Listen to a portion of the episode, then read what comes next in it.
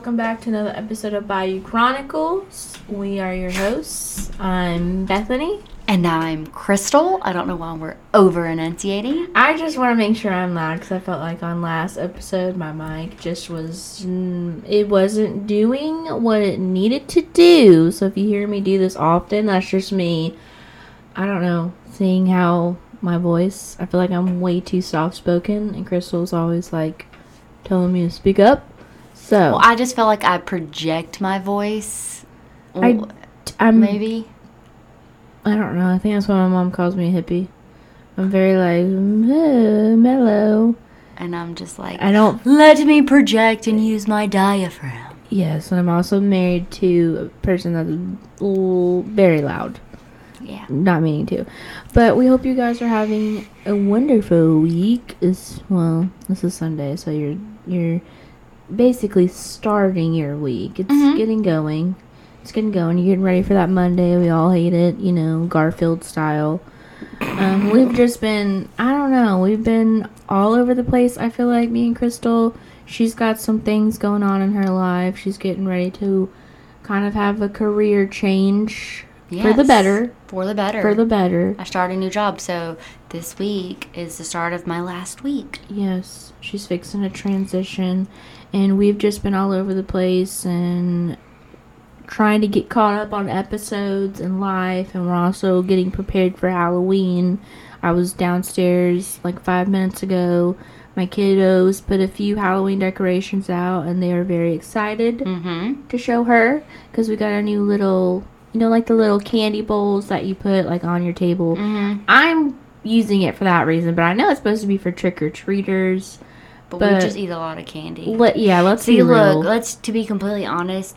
If you're not eating candy nonstop Before from Halloween, September yeah. to after Easter, yeah, what is your life it's like? not Because stock up. because there- that's the only time you eat candy. Because there's Halloween candy, and then at Christmas time they always have candy. I've already bought. Well, Crystal's eh. snacking on Snickers. Yes, I, I am bought eating. two full bags of Snickers, some Skittles. Those are all gone. Skittles Yeah. were first to go. Oh, I'm sure. And probably next time I go to grocery shop, I'll get some peanut butter cups. Oh God, Tyler and I are supposed to have a date night after this. Like he wants to go eat after this somewhere. I don't know at like ten o'clock at night, I guess. um, but I am like com- trying to think of ways in my head that I can I can convince him to go to Target because I put out my Halloween blankets and I got all my fall Halloween stuff out. I did the same thing as you. I changed my little front door wreath thingy Yeah, to my little like I had like a I little did. I have like a sugar skull wreath that I put out. Um, I did all of that, and I was like, I need more Halloween blankets. I need more Halloween candy. I need Mm. more Halloween everything. So If we could have got that that black silky one we saw at Home Goods, that was fifty. Y'all, if y'all have never been to Home Goods, you need to get Home Goods. Me and Crystal just walked around like after dinner. and touch stuff that we couldn't afford. We couldn't afford it. It was Also, we started a game, which was guess the price before you turn it over and look at it. I, we need me and Crystal need to go on a game show. Yes, because, we guessed them all. Oh man! Like didn't get any wrong, so you know. When we saw that. this magical, I guess it. I guess it's supposed to be. I'm air quoting. You guys can't see me. Halloween themed because it's black, Mhm. but it was fifty bucks. It was the most It amazingly felt like heaven. blanket. I feel like I would never leave. But I need yeah. that for my new job because I get to work from home, you guys. Yes, she's already. She showed me this really awesome chair that she's going to get for her office. It's a kneeling rocking chair, which apparently is a new thing, but like ADHD people love it, and it's how I sit in a chair. Not, it's literally look. I always she's sit with my legs up. right now. Yeah, Like I bend, and like Mhm. apparently that's really good for how your posture when you're like sitting at a desk all day. So I bought that, and I'm trying to convince myself that I'm never allowed to work in bed because I will be really lazy if I work in bed. and so Can you imagine though? Like, I would get nothing done because I am having flashbacks to being in college, and I would always tell myself, I'm gonna work in bed, and I'm just gonna sit here and I'm gonna work, and I would immediately fall asleep. That's me. In, that's me in college saying, "Oh, I'll finish this paper by Friday because it needs to be turned in Saturday before midnight." I'm asleep. I'm asleep. Now I'm asleep and I'm scrounging So Saturday literally, night. what it would happen? Yes, every time, like when I was living in New Orleans, it was me sitting on my couch, just popped. Uh, this is this is really bad. So if you're family and you're listening, I am not a drug addict. Um, I would pop a Vyvanse, an extra Vyvanse for ADHD, and stay up a full over 24 hours and just write. And I'm telling you, this wasn't like a three page paper. This was write a 12 to 15 page paper about a topic that I barely did research on um, and somehow get an A. Never knew how. we are still writing I- episodes. I- that, and that's how we write episodes. yep, I was God. literally hunched over my computer right before I went to pick Crystal up. Dude, I write I write these things on my iPad and then I move stuff over. Yeah. I'll be I was at the dentist the office the other day and I was just typing Writing notes on your phone. Yeah. I'll be grocery shopping. I'm like, Yeah, "Ooh, I gotta write this Yeah, down. that's a great thought. I should say that on the podcast. Anyways, we we're trying something new here. We normally don't like to be those people that ramble in the beginning of the episodes, but I'll be honest, we're gonna be super honest. Me and Crystal are running out of um, intros, uh, so we're just gonna start talking about our lives and our weeks, and maybe you guys Yeah. like it. If you hate it, you hate it. if you want the generic intros back, it'll probably be back here uh, next week because I think I wrote a pretty juicy one. So yeah, normally I uh, write the whole podcast and I go back and say, hmm, what can I write about for this intro? And I'm like, I have nothing. Normally she's like, Bethany, just wing it. And I'm like, hmm, we're gonna ramble. Yeah. So, anyways, I'm gonna pass this episode over to Crystal. Okay. That was it. Yeah. just go- okay, great. Okay. Slide on in, Yeah, go. slide on in. Go, Tiger. Yay. Okay, so we're just gonna go. We're gonna start. Um, I'm gonna be throwing. Do you know anything about this case? I know some about it. Okay. Well, either way, if y'all don't know about it, obviously you've already read the little title card, and so you know that this is about the Jeff Davis 8 or the Jennings 8, however you want to, you know, refer to it. But I'm going to be throwing a crap ton of info at you. And I mean, I'm going to be throwing names, prob- some locations, dates. It's a lot of info. I'm really going to try to make this one episode. It's like 10 pages that I wrote, so I'll be honest, she texted me earlier today and she's like, this might be a two parter. And I'm like, well, let's see where it goes. Yeah, so we're gonna see. If it's just a really long episode, I'm sorry, you have to listen to it in multiple parts. But enjoy, and I guarantee you, if this is a long episode, you're not gonna want to stop listening. So mm, enjoy. Anyway, so if you're lost, just tell me to Well, slow was, down. She was confident in that. You you were like, oh, they will be coming You, for a part. you, you will be coming for a part two if there is one. And if you have to pause, go to work, you will be like, when can I listen again? Because you're going to want to know these juicy details. And I'm sorry, to, I'm going to let you know now. You're not going to get the ending you want. So, I feel like that's me watching uh, Only Murders in the Building right now. yes, you're not going to get the Like. I'm waiting every Monday night. Like, Yeah. is it 11 p.m. yet? No. It's a good show, though. It is. Great show. Great show. Hulu, shout us out, please. So, if you're lost, let me know. If you're lost and you listen to this whole thing and you're still lost, please message me. I will talk to you about this case because I am intrigued. So, journalist Ethan Brown is like the expert basically on this, and he has conducted thousands and thousands of hours of research into this case, and it has resulted in a book that he wrote and him being part of a television documentary on Showtime. Yes, I did get a free trial of Showtime just so I could binge this series. It's four episodes or five episodes. I've watched it twice because it was that good. Um, like back to back. Like I finished it and then rewatched the whole thing because it was that good. Um, the book, if you have a Libby account with your local library, you can rent it. You can borrow the book for free. Great book. There's also a really lengthy article that he wrote for Medium.com, which is kind of like how this whole thing started. He is a journalist from South Louisiana. Um, if you finish this and just want a little bit more information, I would probably start with the article because it's probably maybe a depending on how fast you read, maybe a 15 minute read, if that. Um, read that, and then I would, depending on the type of person you are, either read the book or the television documentary. They both go into a whole lot of detail. Obviously, the book is a lot more detail, but it's so good. Let me tell y'all, they're both good. Anyway, without his research, though, I don't think these cases or this case would have ever received the attention that it has. Um, so today I am going to tell you about the Jeff Davis 8 and they were basically not basically nothing basic about this but they were essentially a group of eight women who were involved in the drug and prostitution areas of south like the south side of jennings louisiana which if you aren't familiar not from louisiana that is southwest louisiana. Mm. So anyway. And basically this whole town is like centered around the interstate I-10 that kind of runs from like Houston through New Orleans and stuff. Um, that's it's basically sit right on there, so you're gonna get a lot of people coming through and everything. But that's why the city's there basically. So I want to start off by kind of giving the detailing of the key people, the key victims of this story. Ethan does this in his book at the very beginning in a much more broader context than I am doing.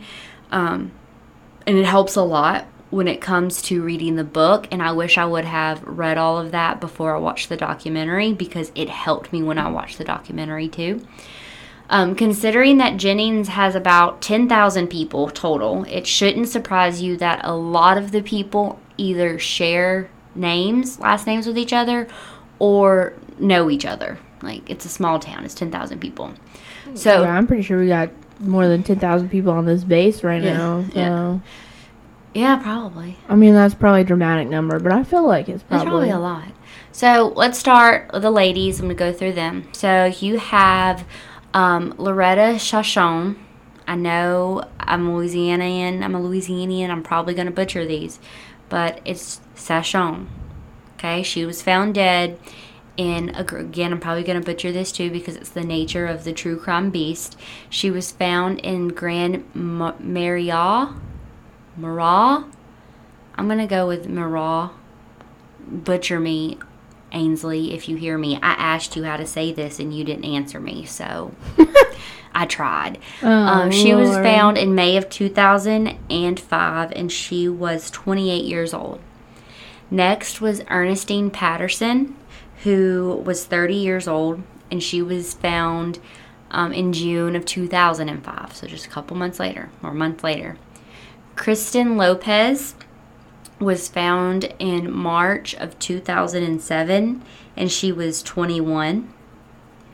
Whitney Dubois was found in May of 2007 and she was 26. Laconia Muggy, as she'll be referred to, Brown, was found in May of 2008 and she was 23. Crystal Zeno was found in August of 2008 and she was 24. Brittany Gary was killed in November of 2008. Did I say 2004? 2008. May 2008, August 2008, and November 2008. Um, Brittany was 17 years old, though, so she's the youngest. Jeez. And then last was Nicole Guillory, who was killed in August of 2009, and she was 26. They were all in their 20s except for Brittany. Mm hmm. Or Ernestine. Ernestine was 30. Oh, well, yeah. and then Brittany was 17. So honestly, I debated how to tell this story, uh, and there's a couple of different ways you could tell it. You could tell this story, you know, documenting each individual thing that happened and then going back and touching on stuff, or you can kind of go through it chronologically. No matter how you do it, it's a lot of information and it's very, very confusing.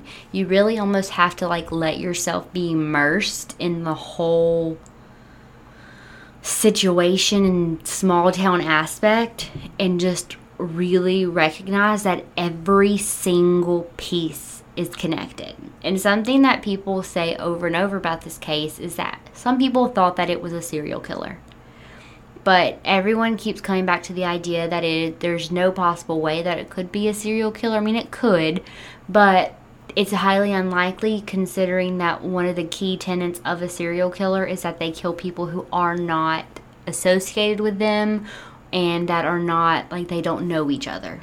Like they try their best to pick victims who are like not associated with them or each other just because you don't want to pick too many people because then you draw attention if you killed, you know, a whole sorority house of sisters. you Yeah. know? You draw attention.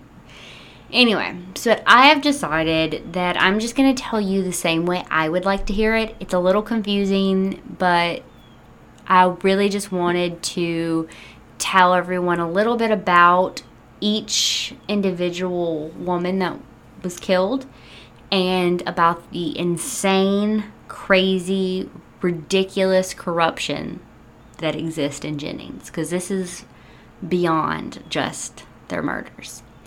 So I'm going to set the stage. Jennings is a tiny Louisiana town with not a lot of people, but it has a very, very bad drug problem that has basically separated the town in half. Um, Sounds like all of Louisiana. all of Louisiana. Some of the women from the South Side area had eventually turned to selling their bodies for drugs. Prostitution is everywhere. There's never going to be a town that doesn't have prostitution of some kind. And one of these particular women was 28 year old Loretta. Sa- oh my God, I can't say her name. Sashawn. Sashawn. Sashawn. I'm going to say it. I'm just going to remember it for the rest of my life after this. Sasha. Saw Sha Sha Song. Sha Song.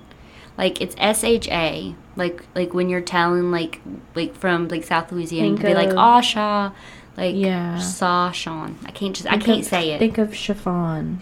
oh chiffon, Saw Sean. Shashawn. Saw Sean. Anyway. Same. Anyway. It's fresh words. She was a mom. She had two boys, and she loved them a lot. Um, unfortunately, she also had a drug problem, and her friends and family insist that her drug problem didn't stop her from being a great mom, and that she would try to make an effort to talk to her kids at least every day. Obviously, sometimes she'd go on a bender and she wasn't able to, but they said that she would try to talk to her kids every single day. On May the 20th, 2005, a man spotted her body in the water at Grand Marais, Marais, Marseille, I don't know, canal. I don't know on that one.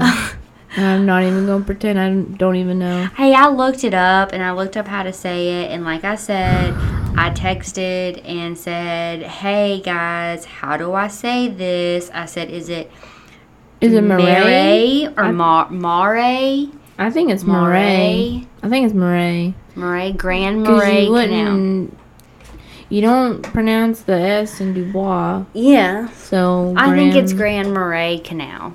Her body was found in blue jeans and a white shirt, which was really creepy because when I wr- actually like wrote this, I was wearing blue jeans and a white shirt.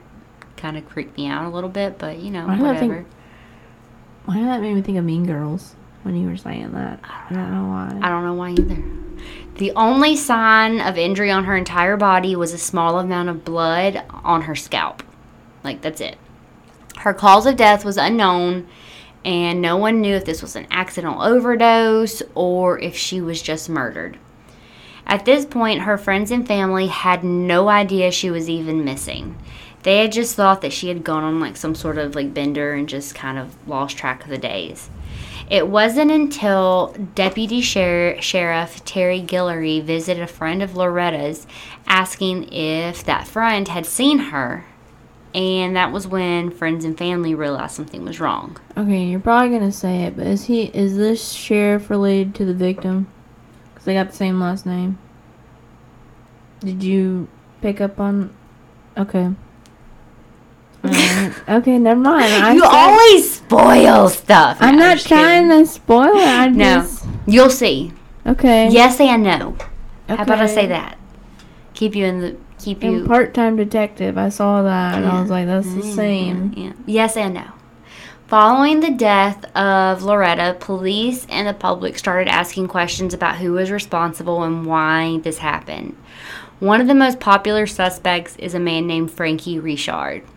According to his own words, he would pimp out the girls, but he insisted that he was their friend and that they shared a bond, and that I think he goes as far as saying he was there for them at their lowest and they were there for him at his lowest he's a good pimp.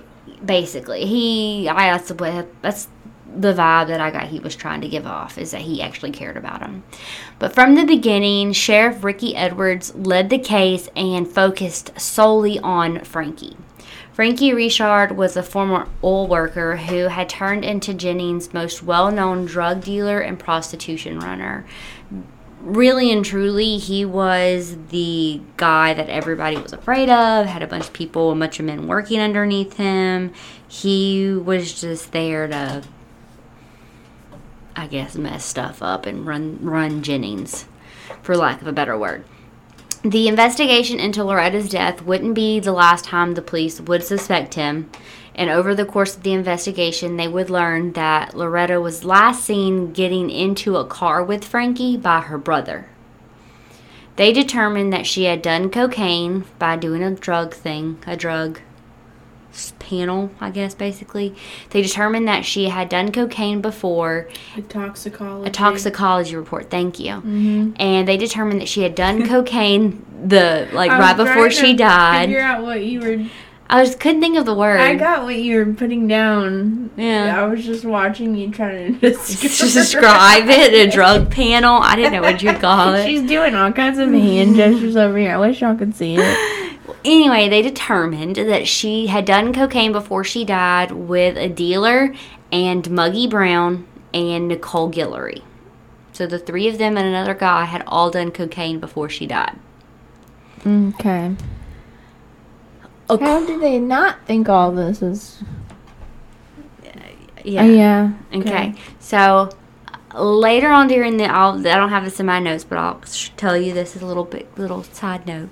Later on in the investigation, there is a theory that some that some witnesses came forward and said that what happened was Nicole, not Nicole, Loretta ended up having a seizure around a bunch of people later that night, and everyone panicked and they just threw her body in the canal. But no one ever could prove that. That's just what people said happened.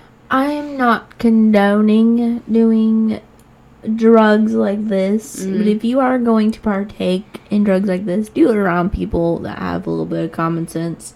I agree. And know that if you're having a seizure not to throw your body into a water. Side note, I had a dream last night that I went to the store and just casually bought mushrooms. and was going to do them, and I mean, they were just like they were just they were just like in a little bag, and you could just like put them on the counters like at a gas station. I don't know why I had that dream. What a work! Maybe it was a crazy dream into the future. I don't know. It was the craziest dream, but I was like, oh. Imagine going into like 7-Eleven and just like bag buying, of mushrooms, buying this cute little bag of mushrooms. mushrooms. Yeah, it was it was weird. It was anyway. Two years after they found Loretta, the body of another woman was found in the water. According to police, this was 30 year old Ernestine Patterson. Her family said that Ernestine was just the result of a few poor, cho- poor choices.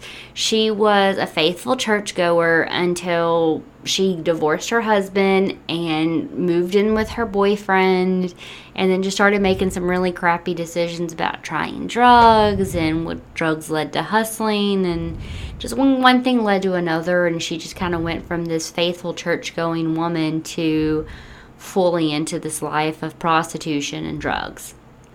She was also a very tiny woman. She was barely 5'4 and weighed roughly 82 pounds Unlike Loretta, who was found without a scratch on her, Ernestine was found with a massive incision on her neck. Also, unlike Loretta, police had a lead on her death from the get go. In Ethan Brown's book, he uncovered that the last night that Ernestine was seen, she had had sex with a man named Byron Jones. Apparently, it was planned with that him and his friend Lawrence Nixon were both going to have sex with her. At some point, Lawrence and Byron came back to Lawrence's home where his wife was. Lawrence's wife was cooking. She uh. says that she remembers this night because she was cooking fried chicken and french fries that she was making. And she said that she was cooking when Lawrence and Byron came back to the house. And she details that both men came back to the house with a large trash bag that was dripping with blood and set it on her porch and Lawrence admitted that they had cut Ernestine's throat. You should see Bethany's face, guys. Okay, well, first off, this dude's got a whole wife, and yes. he's planning a Yes. threesome, Yes. and then you come home. Yes, I we, I was gonna casually gross over that, but the entire time I'm reading this is just like, did his wife not care? Like, She, uh, and her thing is, oh yeah, I remember because I I, remember I was making fried chicken french fries. What? I, I don't know. Anyway, according to Ethan Brown, this was somewhat confirmed because his wife's daughter told investigators that she saw Lawrence come home covered in blood and that he had been given massive trash bags by a man who actually ended up being Ernestine's uncle. This was pure coincidence, though. The uncle just so happened to be Lawrence's neighbor. Sources claim that Muggy Brown witnessed this murder but did not say anything to the police about it. She was known to hang out with these men and admitted to knowing that Ernestine was killed with a hunting knife, which lined up with the knife that Lawrence Lawrence's wife claimed was at her home after the murder. No charges were laid, nor was Lawren- Lawrence's home even investigated until well over a year and a half after the murder. And of course, at this time, there was nothing there. Bethany's faces again. How, how, how do you not investigate this for a year? Because you'll see. This is You'll see. Two years later, in May of 2007, 21 year old Kristen Lopez would be found in Petit Jean Canal. I can say that one. yeah. With severe injuries that were caused by animals attacking her body post death. Like it said, it looked like It an happened. alligator had like just like taken a bite of like her head and her neck area. Um, Kristen, like many of the other girls, was alienated from her family and had a rough childhood. She was sexually assaulted when she was a teenager and would spend most of her time in the south side of Jennings. Kristen was a regular at a pay by the hour hotel called the Boudreaux. Remember this place? The Boudreaux was known as a hot spot for both prostitution and drugs. She was also very friendly with Frankie Richard, a man that she often called Uncle Frankie due to the fact that she grew up around him and his family. On her last day, she was just like, well, they witnessed her doing it and he admitted. But the last day, she was begging Frankie for permission to stay at his room at the Boudreaux because she didn't have a place to stay. She was just finding places to sleep every night. And she wanted to stay there. But he refused because he suspected her and her friend Tracy, who is also the cousin of Loretta, of stealing from him. So she gave up and ended up going to another house on Frank Street that was known to be a place, another place that people do to like go to do drugs. And the last person known to have seen her was Tracy when she left that house on Frank Street. And no one knows what happened to her after that. I just okay. Yeah. Whitney Dubois was found in the middle of the road by a man who said he had spotted her as he was driving. She was found nude with a few bruises, but like Loretta, she had no major injuries. There were also no leads around her time of like or around this time around her death, and there wouldn't really be any kind of information about her death until well after the seventh murder. And at that point, that's when the witness told investigators that they were riding in the car with a man who discovered the body, whose name was Jamie Trahan. They claimed that Jamie swerved out of the road to miss something, and as they swerved, they saw the body. And Jamie tried to convince them that it wasn't a body and dropped them off at the hotel. So, the way they described it, it was like he knew it was in the road before he even saw it. So why drive by there? Uh, also, great, great question. Great question. Um. Whitney was involved in the same lifestyle as the other girls. She was taken from her mom at a young age and raised by an honestly great family, in my opinion, who adopted her. But before they were able to abduct, abduct, abduct, oh my gosh, abduct, adopt her, she was sexually assaulted and beaten by several men who were her mother, her biological mother's boyfriends and husbands. This large family that she was adopted into was a stable home, but her past trauma was something that she was never really able to fully escape. Um, and I feel bad for her. You know, like That's tough. that's that's tough. You're Like, young, yeah. and it's supposed to be your mom, and it it's hard. A year later, hold on, I dropped, I lost my spot. I lost my spot. I lost my spot. Okay, by now it shouldn't surprise you that Frankie knew Whitney as well. well, yeah, It was it was then during this time that after her death that police started to really focus in on him. Police felt that they had enough to charge Frankie and his niece Hannah with the murder of Kristen. Tracy had claimed that Frankie beat Hannah and Kristen and and held and Hannah held her under the water until she drowned. Jeez. Frankie claims that it happened a total other way. That someone who he completely refuses to name beat her and killed her, and that Tracy and another sex worker set Kristen up to be killed. In the end, the DA decided not to pros- like to prosecute the case, and the charges were completely dropped on Frankie and his niece Hannah. Okay. So basically, if you kill somebody that's a drug addict or prostitute, you can get away with it because nobody's gonna care. Yes, basically. Basically. Disgusting. A year later, the next of the Jeff Davis eight would be found Muggy Brown. If you remember, Muggy claimed to have witnessed the death of Ernestine in 2005. And you could almost claim that Muggy was the start of when people started to realize that something was going on and there may be a conspiracy behind it all. Because at this point, also, she was doing cocaine with Loretta the night before she died. Yeah. So she's obviously not necessarily involved, but She's not innocent. she's not innocent. She she knows some. She knows what's going on. She's around these people. It would all soon be revealed that Muggy had also saw Loretta's body in the canal a few days before it was found, but again did not say anything to anyone about it. Muggy was also involved in the worlds of these girls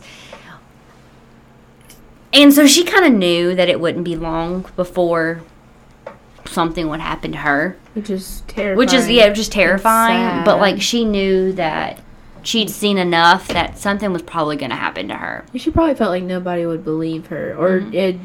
defend her, take her side. She's just a druggie. She's a prostitute. Now I didn't put this in the notes again because there's a lot of information, but I do feel like this could add on to another part. But there was another rape that was associated with this case. And this rape happened basically because what happened was Muggy took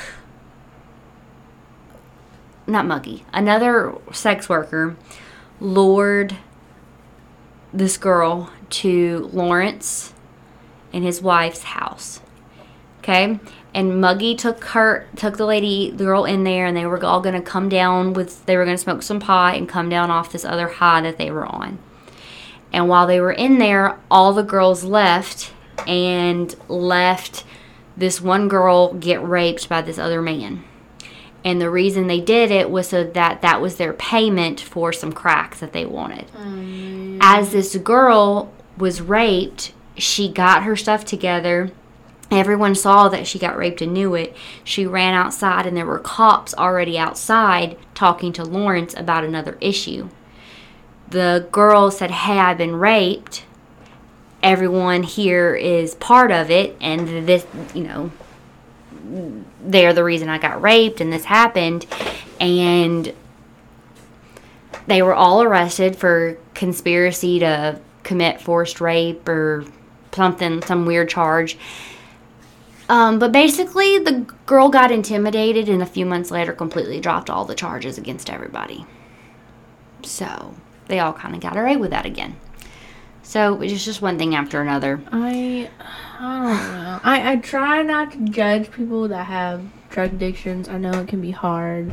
I mean, she. I mean, I'm very much addicted to sugar. So, Yeah? I mean, me and Crystal just snacked on. She had some Snicker bars, and I had some Oreo cookies before we came into the studio to record. But I, I can't justify somebody being so addicted to drugs that they let another woman get raped Yes, no, that's not okay. for drugs. Absolutely not okay. But anyway, I think Muggy knew that her time was coming. And after her boyfriend pinned a robbery on her, she was essentially on the run. Because he robbed somebody, he said this he said his girl did it and this guy was out for blood. During a family barbecue, she made sure that her son knew that she loved him and she booked a train ticket out of town. She did end up calling her grandmother on the last day that anyone heard from her, which was May 27th, and called her and asked her to not tell her boyfriend Stymie that she called and that she was just going out of town. That's creepy. That's my birthday. March. Oh, it is your birthday. Yeah. That is weird. Sorry. Heaps. Muggy would be found on a road, fully clothed, but with massive injuries. She had cuts all over her head and neck, and it was during her autopsy that Muggy's loved ones and other Jeff Davis 8 victims started to consider that these murders might have been committed by a member of law enforcement just based off of like some of the stuff that had that, like had happened to him, the way it was happened, the way she was dumped. They all knew each other. They all knew each other, Area. So if that's what the case was, then who was it? Who was committing these? So next is Crystal Zeno, who, like the other girls, struggled with a drug addiction and mental health issues. She was really close to 17-year-old Brittany Gary, who was also involved in the same lifestyle. The two women actually lived together and sometime would would like trick together, like they wouldn't sleep with each other, but they'd be like in the same area. Um, at one point, someone did ask them to sleep together, and they're like, "No, we don't do that, but we'll sleep with you, but not with each other."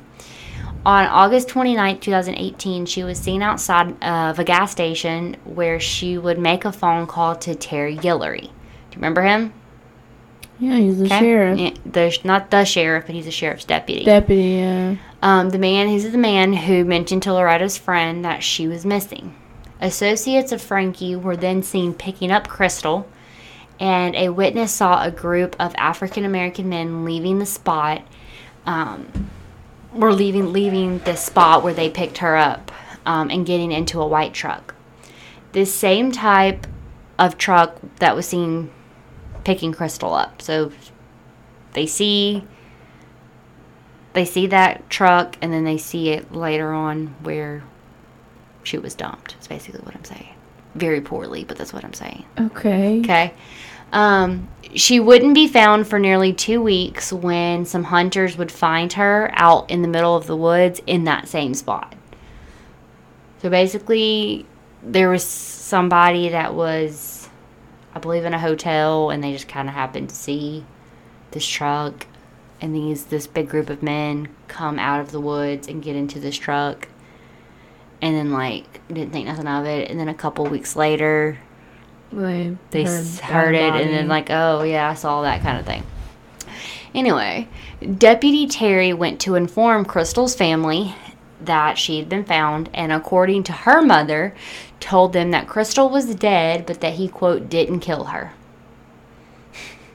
this was strange because Wait, the deputy said he didn't kill her? yes Oh my god, dude. This was strange because her body wouldn't be officially identified for nearly two months. When her mother asked him how he knew it was her, he stated that there was a tattoo near her pubic area, something that he would have only seen if he had been intimate with her. That's how he knew it was her because everything else about her was so messed How up. But he saw that tattoo and he knew. This is this not a no-brainer? This deputy, first off, what deputy comes to your house and says, "Oh, your loved one's dead, by the way, I didn't kill them." oh, and she has a tattoo above her hoo-ha. And that's why I know it's her. Yeah. It was discovered that Terry was not only close to Crystal, but also Loretta. Terry was the parish warden of the jail and basically had access to all of them. Oh, all of the girls had arrest records for drugs and theft charges, and these arrests meant, night, meant nights in jail. A cellmate stated that she had caught Loretta and Terry having sex one night when she was unable to sleep. Loretta admitted to having sex with a married Terry at the time, um, and said that it just kind of happened all the time. I mean, sex all the so. Lawrence's wife. You know, Yeah, they don't- they don't care, I guess. Fried chicken and Yeah. fries. Um, Terry coming to tell Crystal's mom that she was dead made Loretta's friend feel even weirder about the her conversation with him because he also showed up at her door and said, "Hey, Chris, her, hey, Loretta's missing. Have you seen her?" No one else knew she was missing, so why was like none of her friends and family knew she was missing, so how did he know she was missing? Why was he looking for her to even know if she was missing? This is a no-brainer yeah. for me. Next, Brittany was only 17. She was not fully immersed in the lifestyle. She still had a lot of her like little teenage ways, like she liked to paint her nails and do little girly stuff and you know, she was just kind of in a bad situation. But she was around people who were really deep in this. This really led to her experimenting dr- with drugs, and after the death of Crystal, it only got worse. And that's when she started to expand her role in sex work. Even though she was young, she was aware of the danger that she was in, and she openly told her sister that she was afraid of the police. It wasn't long, long that she would go missing and that her body would be found on November 15th, 2008, in the tall, tall grass by the side of the road. She was laying in the fetal position and had been there for several weeks. She had no injuries, leading the investigators to believe that she had been suffocated. So she wasn't afraid of sleeping with strange men. She was afraid of the police. Police. Yes. Okay, another red flag. Brittany also shared a major link with one of the other previous victims. She was cousins with Kristen, oh Kristen oh Lopez. Gosh. According to Ethan Brown, she was also mentored by Muggy on the streets and was around Frankie, obviously. She tricked with Crystal, and her mother listed Frankie's niece, Hannah, who was arrested for Kristen's murder, number on her missing persons poster with hers. So it was like her number and Hannah's. This only further shows how well involved all of the women were in the city and how just they knew each other. Everybody knew each other. So hold on, the story is literally only going to get wilder. On the night that she went missing, she visited a family dollar to buy minutes to put on her phone. Yeah. And she ended up getting a ride with Deputy Danny Barry. Another deputy. Who picked her up and took her back to his trailer. Oh my god. Several sex workers mentioned that Danny was a popular client who would pick up girls with his wife. Oh. Basically, his wife would, like, they'd pick him up, he'd bring him back, his wife would get him liquored up, and then he would go have his way with him. According to these women, he had a room in his trailer that was covered from like ceiling to floor with plastic sheeting and had chains hanging from the ceiling because he was into like really rough. I wouldn't even give it the part. I wouldn't even not. I don't even know what the word I'm trying to look for, but I wouldn't even call it BDSM because there was nothing consensual about this. Almost like I mean, it. I guess it was because they were trying to make money and they were just doing it because he would pay them. Yeah. It was more of like they were being beaten, not. There was nothing pleasurable about this for these women. Um, Ethan Brown writes that law enforcement sources stated that Brittany partied with Danny and even smoked crack with him. Wait, with the police? With the police officer. Hell yeah, brother. Oh the same God. source says that Danny strangled her and dumped her body on November 4th. Other witnesses claim that Danny did not act alone and that Frankie helped him and they helped him kill her and dump Brittany. Frankie still denies anything to do with hurting these girls.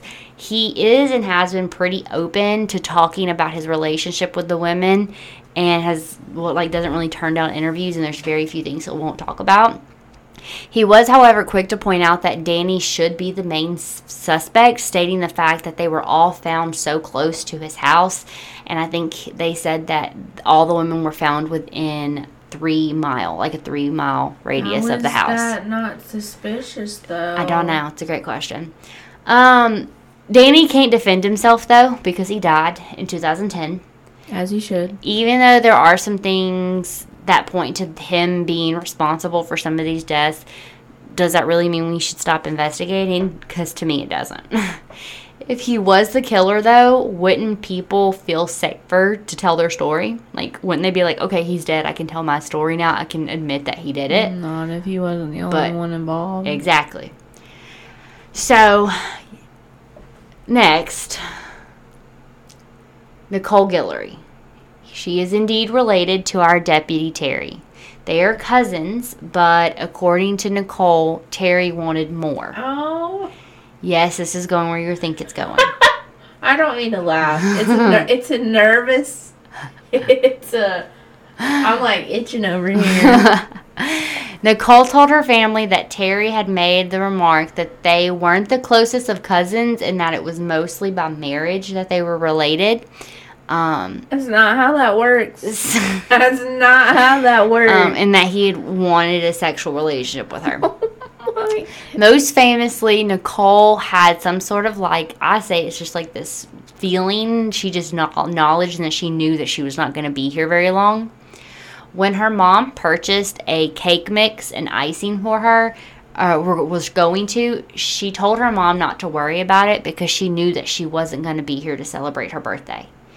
Her family begged her for a name or anything that she could tell them about who was after her, but she refused for fear of her family getting hurt. Like she wanted to protect them. Like she Yeah. knew something was going to happen to her any day now, but she wanted to protect her family. that's so sad. When she went missing, it was discovered that Ernestine's father, Jeff, had actually picked her up and drove her around town for about 20 minutes before he dropped her off. He claimed that he never saw her again after that. Um, and when she was discovered, she had no major injuries and just a few cuts on her body. Man, this is the smallest town. Mm-hmm. Everybody told you. Everybody, knows, each other. and drives with and drops off Mhm. and talks to. So now that there has been eight women killed in this small area, they are looking for an answer. The FBI is brought in, and there's a joint task force that seems to be doing nothing. And this task force was actually formed before some of the victims even happened. Like actually, Nicole Guillory died after the task force was created. Um, so it was. So the, they knew the FBI was there and still Yes. killed. Oh god. It was discovered that each of these women had actually also been informants for the sheriff's office at one point or another. And that was one of the reasons why none of them ever seemed to have charges that stuck. Like they had all these arrests, but they would always somehow find a way to get out of them. And this is why. They would get caught in exchange for freedom, they would give information about other events that happened in Jennings. Mm, it's not. Not all the exchange. Yeah, so think about it. Like, for example, how Muggy can say that she saw one thing, she can get Yeah. arrested, say, I saw this, and that gets her out. In an effort to show the mistrust this city has uh, of the police, there is a story about a man named Stephen Gunter. Stephen had a drug problem and an anger problem, and he actually lived near the Boudreaux. He was also Crystal's cousin and was friends with several police officers. Stephen and his girlfriend had gotten in a huge fight, and the police were called. They were trying to talk down the situation, but it just wasn't happening. He was screaming at them to leave, get off his property, telling them he's not coming out of his house, whatever. Suddenly, a sheriff's detective and Terry Guillory, who remember is a jail warden, a warden, Why is show he- up to the scene. Why? Terry took a shotgun and Oh. entered the house through the back. He announced himself and was like, "Hey, you know, Steven, it's Terry. I'm coming sh- in." A shotgun. Yeah. What happened to a pistol? And found Steven sitting on the couch. He claims that Steven shot at him and Terry fired several rounds back. It took it eventually was ruled a justified killing. I'm sorry. Six shots with a shotgun at one person is justified. It was ruled a justified killing, and yeah, so here we are. A jail warden taking over a hostage situation when he has no experience with hostage negotiations, and it ended with someone being dead. I don't understand. Terry claimed that Stephen's hands were on the gun when he shot, yet the gunshot, Stephen had gunshots to the palm of his hands. He was holding his hands up Yeah. over his face. Yeah.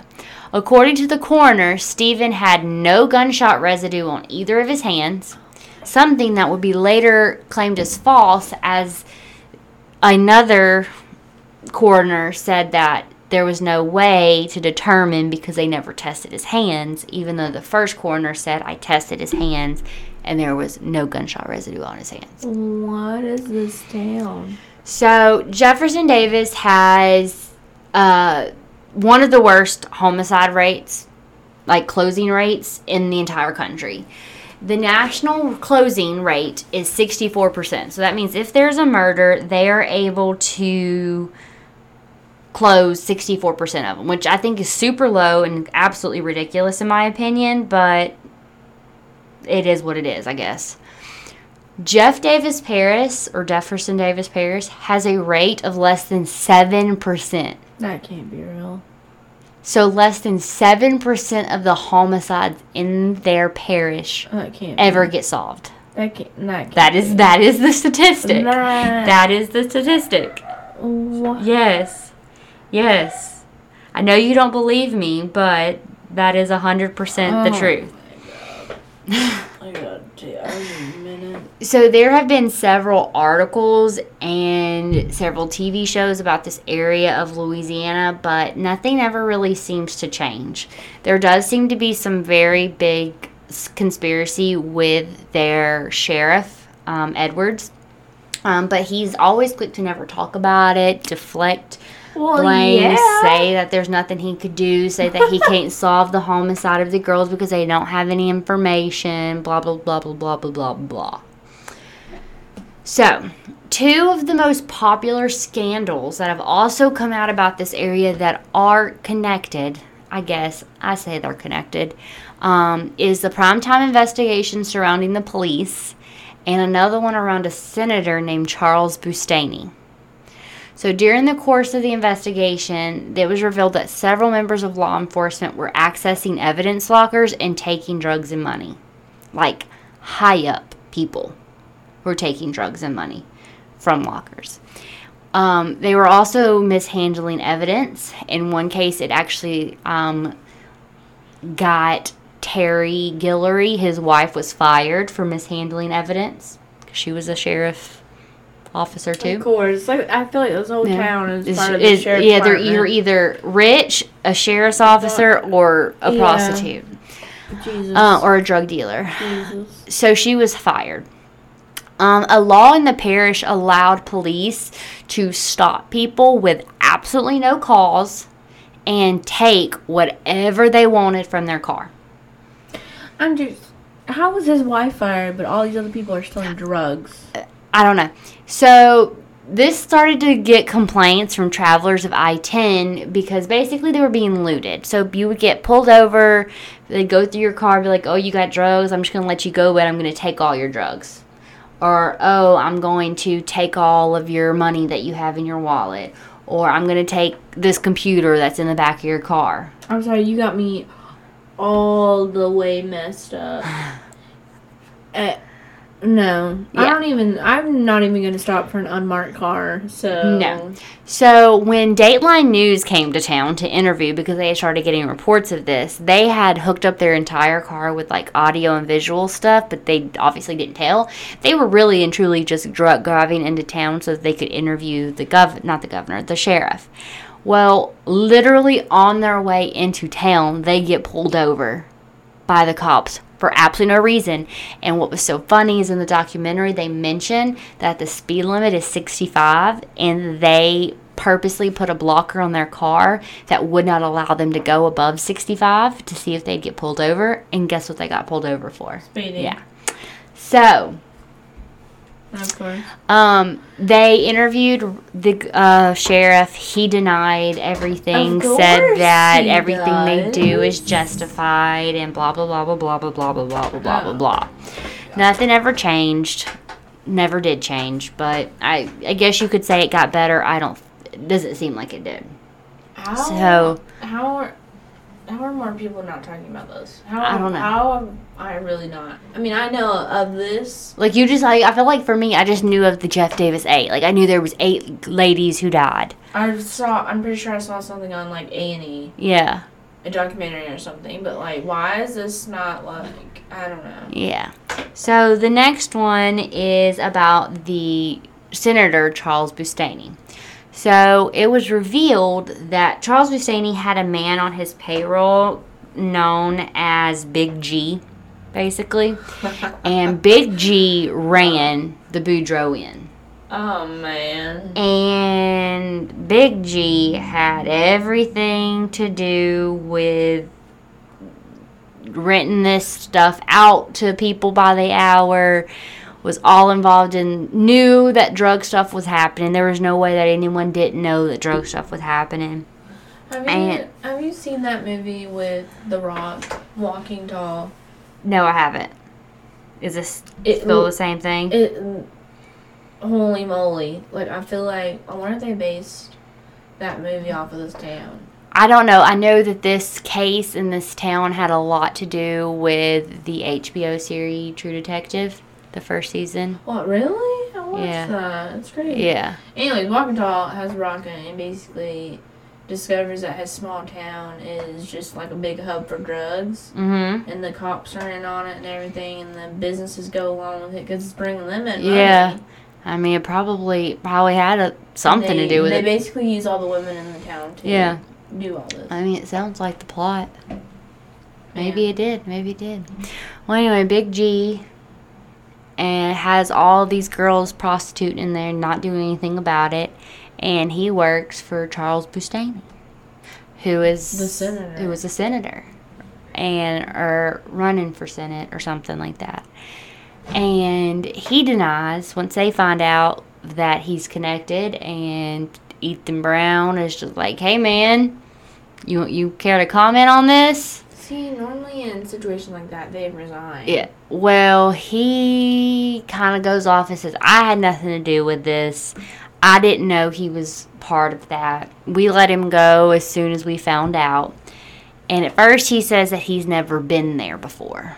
Well, then he changes his story and says, yes, he has been there before. the Boudreaux. To Boudreaux Inn, and it was just one time for some kind of talk or something that he had to do. Oh, yeah. He Well, then you find out that both Kristen and Loretta had talked a lot about how that they had slept with a senator, and then confirmed it was confirmed that the senator that they were talking about was Charles Boustany. Oh and it was God. because one of the one of the girls, friends of the girls, says that they were driving down the road, and it was Tracy, the one that they that's her cousin, Loretta's cousin, said that they were driving down the road and she saw one of his signs on the side of the road and said, "I've slept with that man." Uh, okay. So. Okay. So currently where we're at now is they have a new sheriff who ran on the entire platform that he was going to solve this case and that he was going to find out what happened to these girls. Wow. Nothing has been done to find out what happens happened to these girls. It is still unsolved. Did Lawrence and Byron kill Ernestine? I don't know. It's like you gotta. I don't know. it's you gotta be a certain type of person for people to care and really get you yourself on the media and people to find justice. And it shouldn't be like that. It shouldn't matter who you are, what you do, where you from. In this instance, from the absolute worst town Ever. ever in the U.S. Apparently, Mm-hmm. and I'm from Florida. Mm-hmm. Like this literally doesn't sound. This none of this seems real. It literally sounds like Crystal just sat here and told us the plot of a movie, a made up movie. No, and I will let y'all know. Um, I know we're probably closing in on an hour into this, but like, there's so much more that I can I can't tell you because I could go on for days. More people are interconnected. More people witness things. More people talked about things. Um, more conspiracy among the police. More police being involved in crazy stuff. Like it literally goes on and on and on and on. Maybe we do a mini episode where we do a part two where Crystal comes in and gives us all the conspiracy theories. I, I mean, I could because like this literally. I feel like I just gave you the most high level overview of this case that I could have possibly gave you. That's why I said I don't feel like I have Oh, could was, say it enough. was superb. It was, you know, mispronouncing all the words because we never. I mean, we just go. I can it. say them when I'm back home by myself, and I can practice them because I do. I practice how to say them, but then when we record, I don't know how to say She any really of it. does, y'all. Like we Google it, we look at it, and Mm. we're like, Google, how do you say this word? We ask people. And then when I go to say it out loud when we're recording, I butcher it. But- But yeah, I literally have just given you the most high level overview of this case that I possibly could. I could probably talk for six hours about this case. It's literally that detailed. Um, if you would like to hear more, by all means, hear Mhm. more. Let me know.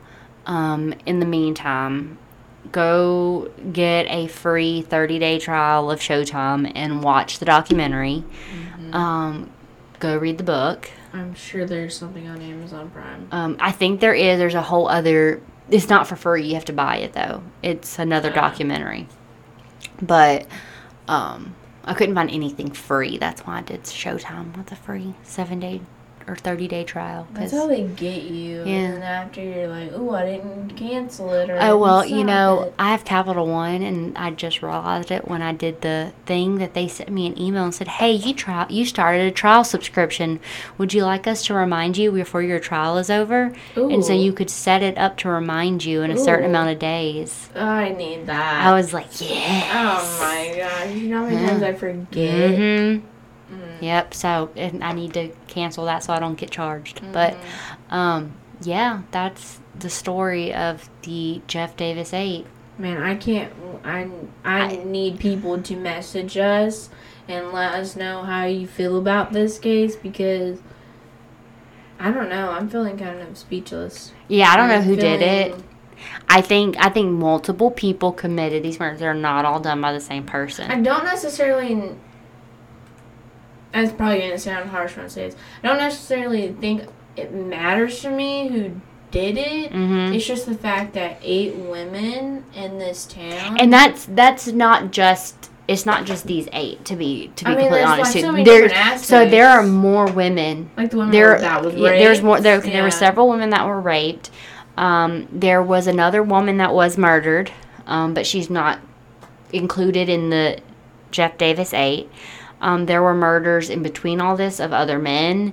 There were murders before this. There was murders after this. There was actually another body found in the same place that Loretta was found just a few years ago. You, you just got you got to think about the, families that are still living there today that maybe have young daughters, Mhm. and you can't. Oh, you're not gonna go to the police? No, You you're not going to go to the police. You're not going to go to the police. That are tied to these murders. You're not going to go to the police. That still haven't been solved. You're not going to go to the police. Not at all. This town, if you're still living in that town, you guys are brave. I mean, I wouldn't be living there, not even you in the slightest. You can't trust anybody. You can't even trust. Well, we can't trust the senator either. So no, you can't. I mean, I don't think he's a senator anymore, More. but still, um, I wouldn't be. I wouldn't live there. Um, I would. I'd be gone a long time ago. Um, yeah, absolutely not. A- absolutely not. I would not be living there. Yeah. And So- I feel bad. I feel like the um, homicide closing rate of less than 70% is absolutely ridiculous. I don't even I can't even fathom that you would have a 93% chance of committing a murder and getting away with it. Heck no. All I think about is when my grandparents first moved to New Orleans. Are you telling the story? Okay, I don't know if I've told it on the podcast. You don't think you told the story. Anyways, all, all I can think about, because when I said that I can't believe people still live in this town, my mom was born in New Orleans, and they basically were there because my grandpa was doing a job, and it was kind of hard to find work. So you moved wherever you could find work. And basically, they had my mom there, and a murder. I think they, I think they lived close to the Ninth Ward. I'm hmm pretty sure down in that area. It's not still today not the best area, but um, a murder actually happened like right outside their apartment door, and my grandpa actually saw it. And they packed up that night and slept in their car because my grandparents refused to keep their kids there. And I think my mom was like mm, a few weeks old, a few months old. I, I would have done They the stayed in. New Orleans, but, but not, I, not in that area. No, I would have packed up and said bye. and then they eventually, when they could, they moved to Florida. So yeah, I'm just thinking of that. Bye. Yeah, I know my grandparents were like, absolutely not, not keeping my family around this.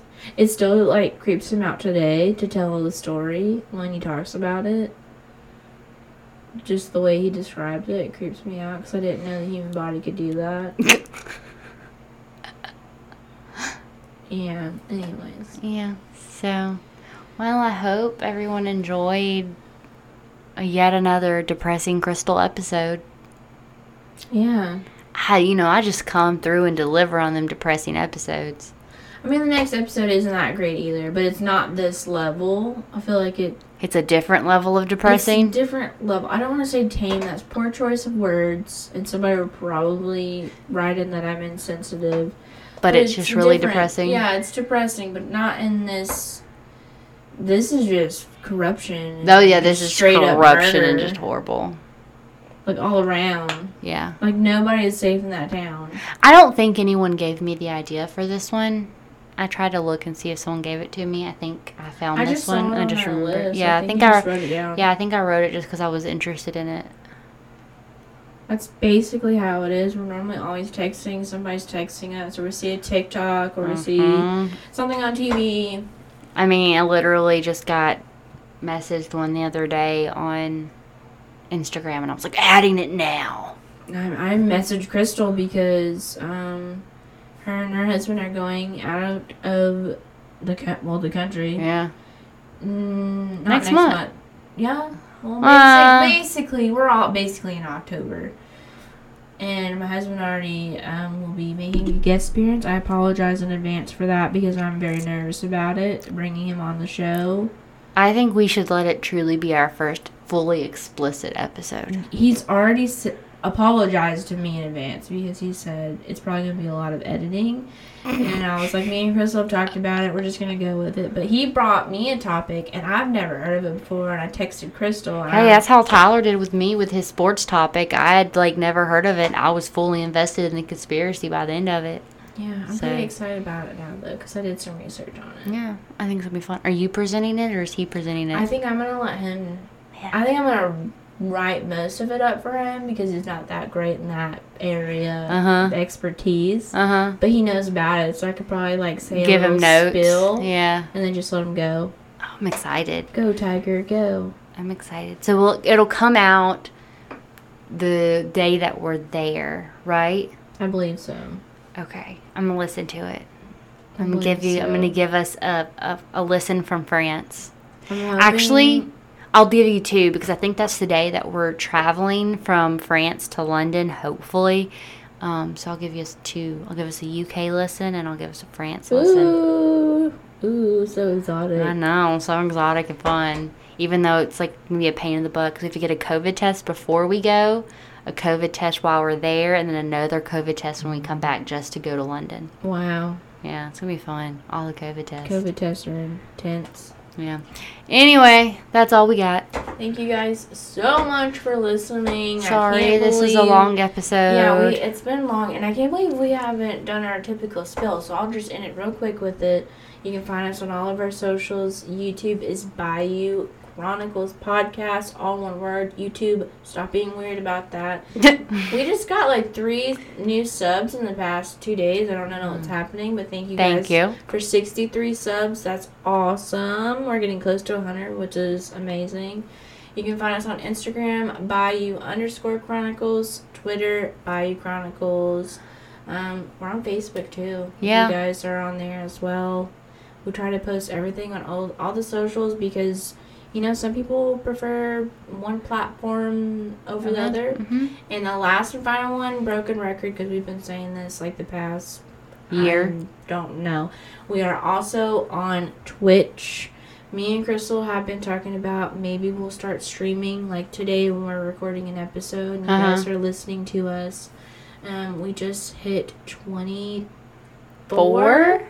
I want to say 24 on Twitch. 24 or 25. We had a uh, great last stream. Yes, we did. We had so much fun, and we already have it planned out for October. We just have to boost up how many times we, We stream, stream. in 30 days. So Yeah. we might be doing some live ones. Yeah. Anyways, thank you guys so much for listening. I know this episode was long and kind of. Rambly, but was- we loved it. Loved it. Anyways, you guys have a great week. Bye.